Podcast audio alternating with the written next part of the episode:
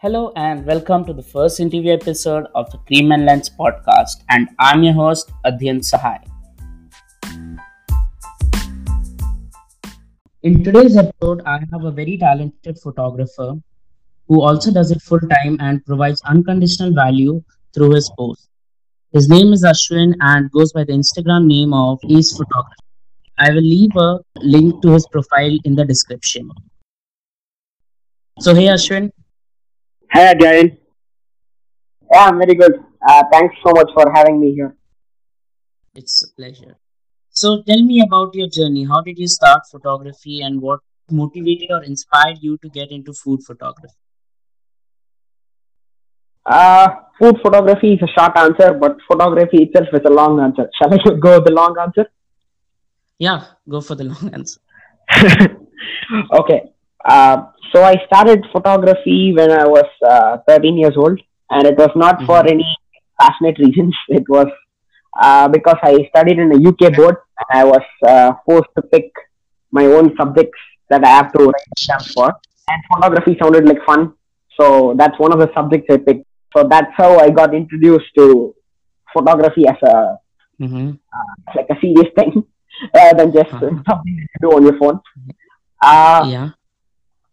Uh, so then one thing led to another. Then I did my own uh, uh, diploma in photography. That's also Mhm, under a, That's great. yeah. Yeah. Um, so I've been working ever since then. So I started like everyone doing uh, event photography. By everyone I mean uh, Mhm. most photographers start Yeah, with events. most, yeah, yeah. yeah. it's like an easy thing to get into. Mhm. Like the job is not easy, but it's easier to get the jobs for uh, events.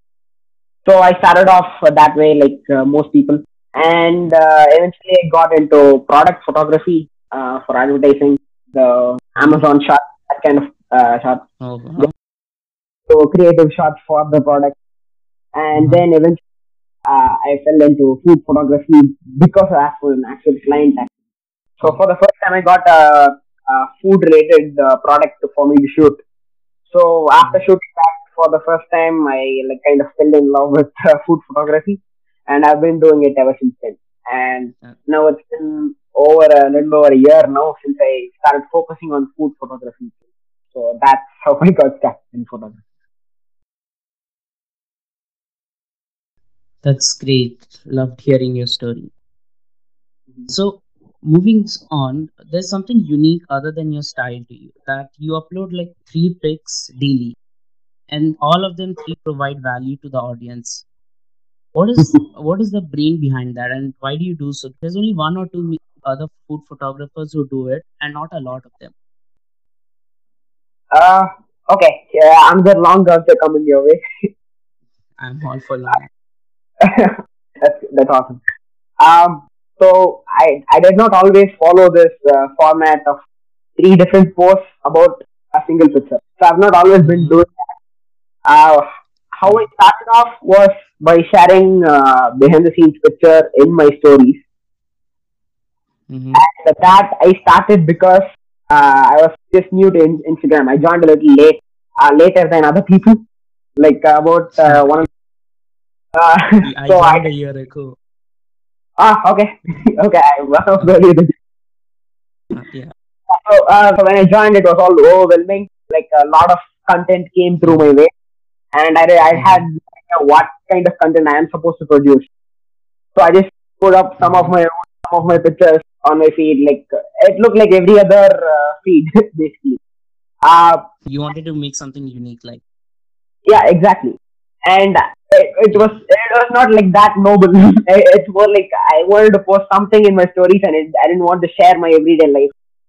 So this was Mhm. like kind of my only option, and that's how I Mhm. started. And it wasn't in the same format as it is now, but it was basically like a behind the scenes Mhm. picture of uh, whatever I'm posting. So that's how it Mhm. started.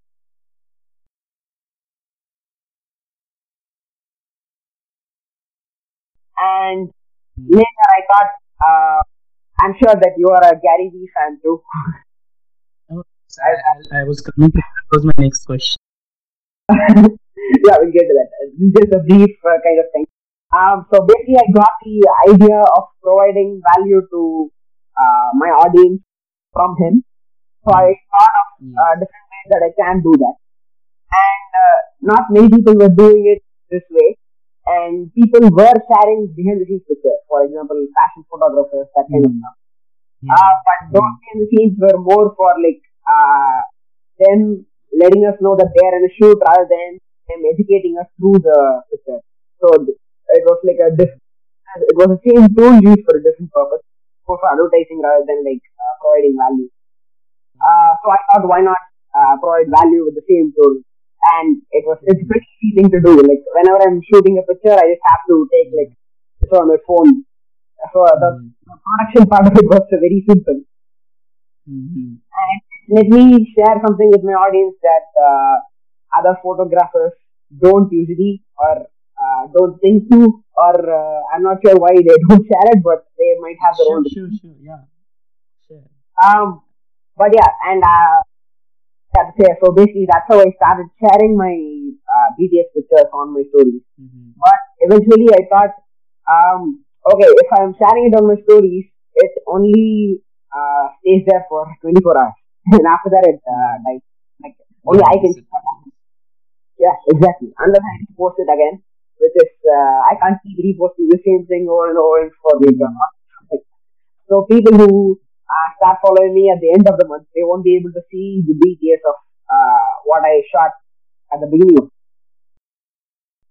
So it was So- kind of I was trying to provide value, but it was not uh, there yet. Like uh, like people who follow me uh, don't usually like follow me for the BTS pictures because they have no idea. Like if they follow me on a Mhm, day. Haven't posted anything, they don't know that I do this. Yeah. Uh, right. So that's when this evolved into like uh, part of the uh, feed. Mhm. Instagram feed is like uh, uh, uh, the rule of threes I have to follow. so Yeah. Yeah. Yeah, so I think uh, you see where I'm going with this. I share the BTS picture first, then the final picture, and then the uh, the raw, or unedited. the unprocessed image. Yeah, exactly. Yeah. So they get to see both uh, how I shot it and what it looked like before I processed it and what it looked like in the end. And uh, since I'm doing three different posts, I can use that uh, those posts in the copy. I can uh, write up something relevant to either the processing or how I shot it, the styling, or something that Mhm, Yes. my life or something I wanted to share. Yes. So I can compartmentalize them using these posts. So, it, like, uh, so it was like a good idea. So I started doing this about two months ago, I think. Uh, so I have the long, long answer. So I know, like, you have been doing BTS posts since two months, Mhm. and your BTS posts have also gone better. Like, by that I mean, first you used to do it with pencil or somewhere, and then you started using a software or something to do those BTS shots, like the BTS drawing. okay. Uh, is it Yeah. MS Paint or something?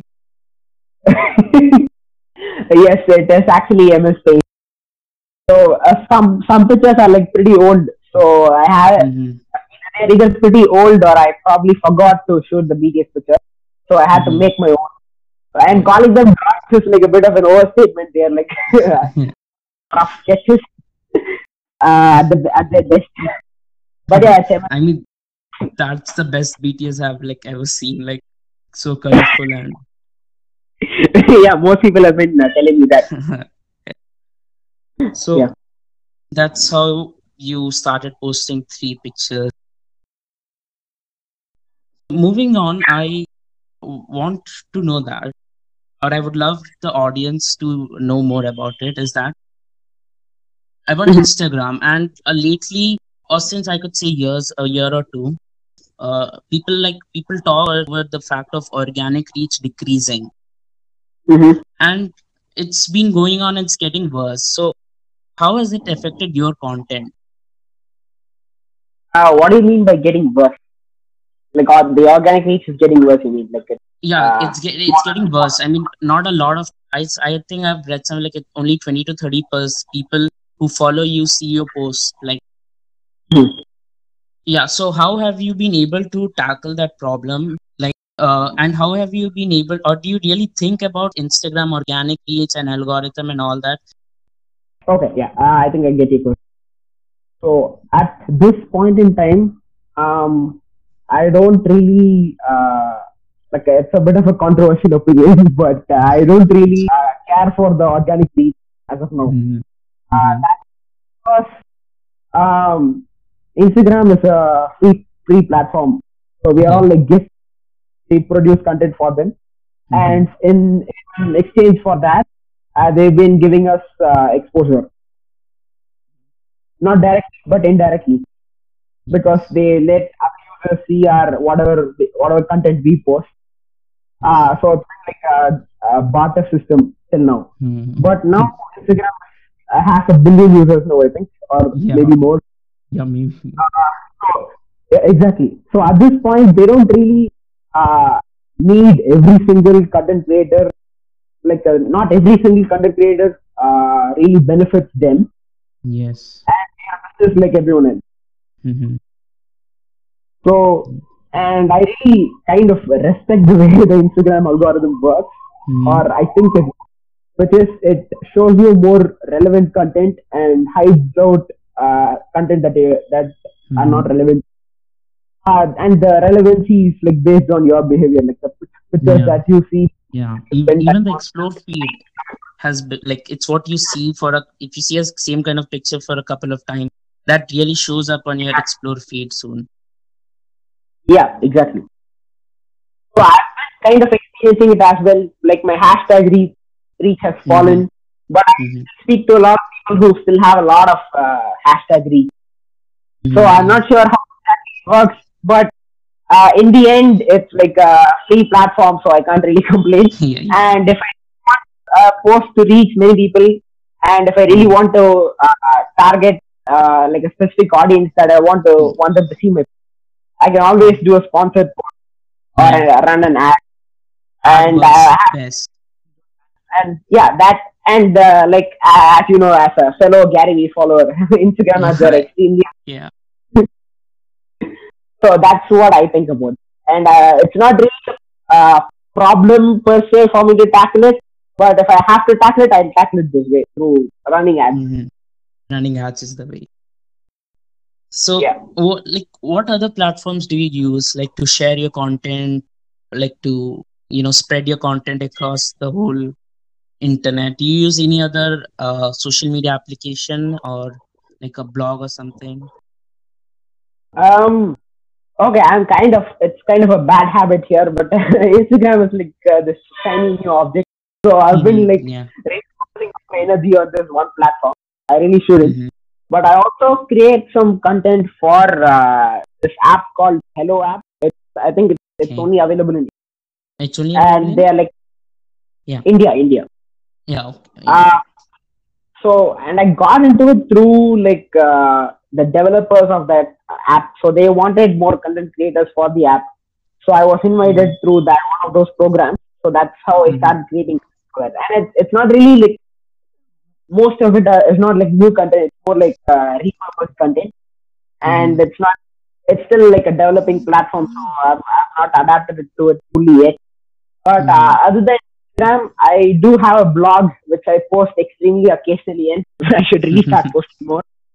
Uh, and there is always uh, Facebook. Again, it's more like repurposed content. Mhm. And I've also been, I tried to do uh, vlogs which I uploaded to YouTube, and I've not Mhm. really been for it. Uh, and IGTV, same content. I think IGTV, I mean, I think Instagram has planned to shift it to a video content, like making IGTV the center Yeah. because I they I already yeah, already showing you like IGTV. videos. They're like kind of pushing it at Yeah. this point. and so also they bring in the preview, that one minute preview on your feed. Has Mhm. in like, this January, I think, has helped IGTV rise and give opportunity. But also, yeah, it already really like uh, enables the Yeah. content creators share the IGTV yeah, long for longer format. Yeah, Yeah, exactly. we have talked about sharing content. Now let's talk about creating content. So Mhm. you as a creator, as a photographer, once you go for a shoot, like before you go for a shoot, what do you do? Or like what plan? What all do you plan for? Or what are the things you take? Or like or things that you have to take other than like except your camera, which is the most important thing. yeah. Um. Okay, so there are a couple of uh, different kinds of shoot, shoots that I do. Like Mhm. it depends on the client. Uh, for example, if I'm shooting for a restaurant, I'll have to do a little bit of a different preparation. Mm-hmm. Uh, but if I'm shooting like a product at uh, like in my home studio, Mm-hmm. then the preparation is, is a little different. Um, so uh, it also really depends on the timing of it and the kind of picture, kind of output that's required. Uh, But Mhm. basically, I'm doing uh, the kind of pictures that I uh, share on my feed. Mm-hmm. Uh, the preparation uh, by itself is uh, sometimes I do storyboard. Sometimes I have to Yeah. get the client approval Mm-hmm. uh, before I can move on with the shoot. Otherwise, it creates a huge issue and to reshoots and all that kind of nonsense. uh, I have to do the storyboard because that's not really how I organically work. But that's something Mhm. that I've I have to uh, start planning. Like uh, I have to start it in the planning process just to avoid uh, problems with the client. Mm-hmm. Um, so the first step would be collecting reference images Yeah, yeah. uh, and sometimes creating a storyboard mm-hmm. and uh, of course the equipment. Uh, I don't really I don't own lights, so I either Mhm. borrow it from my uh, peer photographers or I hire it. Mm-hmm. And sometimes I even hire specialized lenses for the shoot if it's necessary. Mm-hmm. Uh, so that's all the that's all the high level stuff. Uh, oh, and also uh, props and backgrounds, of course. Mm-hmm. Yeah. Yeah, exactly. Uh, so I don't really, uh, I'm not like a hyper planned uh, photographer. So it's like I have like an overall outline that I work with, and Mhm. then I uh, kind of do some ad libbing. Mm-hmm. uh, um, so preparation, technically speaking, that's the preparation that I do. Whether I'm going to a restaurant to shoot or whether I'm shooting Yeah. in my home. Yeah. So, uh, you have done a lot of restaurant shoots and product shoots. So, is there anything like an embarrassing moment or a funny moment, like like you forgot something and you don't have any? What like? Is there any moment that happened with you in past? okay, something happens every shoot, but uh, uh, it happened like a couple of times. Me forgetting a trigger for a flash, or uh, forgetting the memory card, or uh, forgetting battery. But it is delay the shoot. It doesn't really postpone the shoot that much. Mm-hmm. But we are talking about like a kind of an anxious experience. Mm-hmm. Uh, so I was shooting for this uh, restaurant in Chennai. It Mhm. happened about three months ago. Mm-hmm.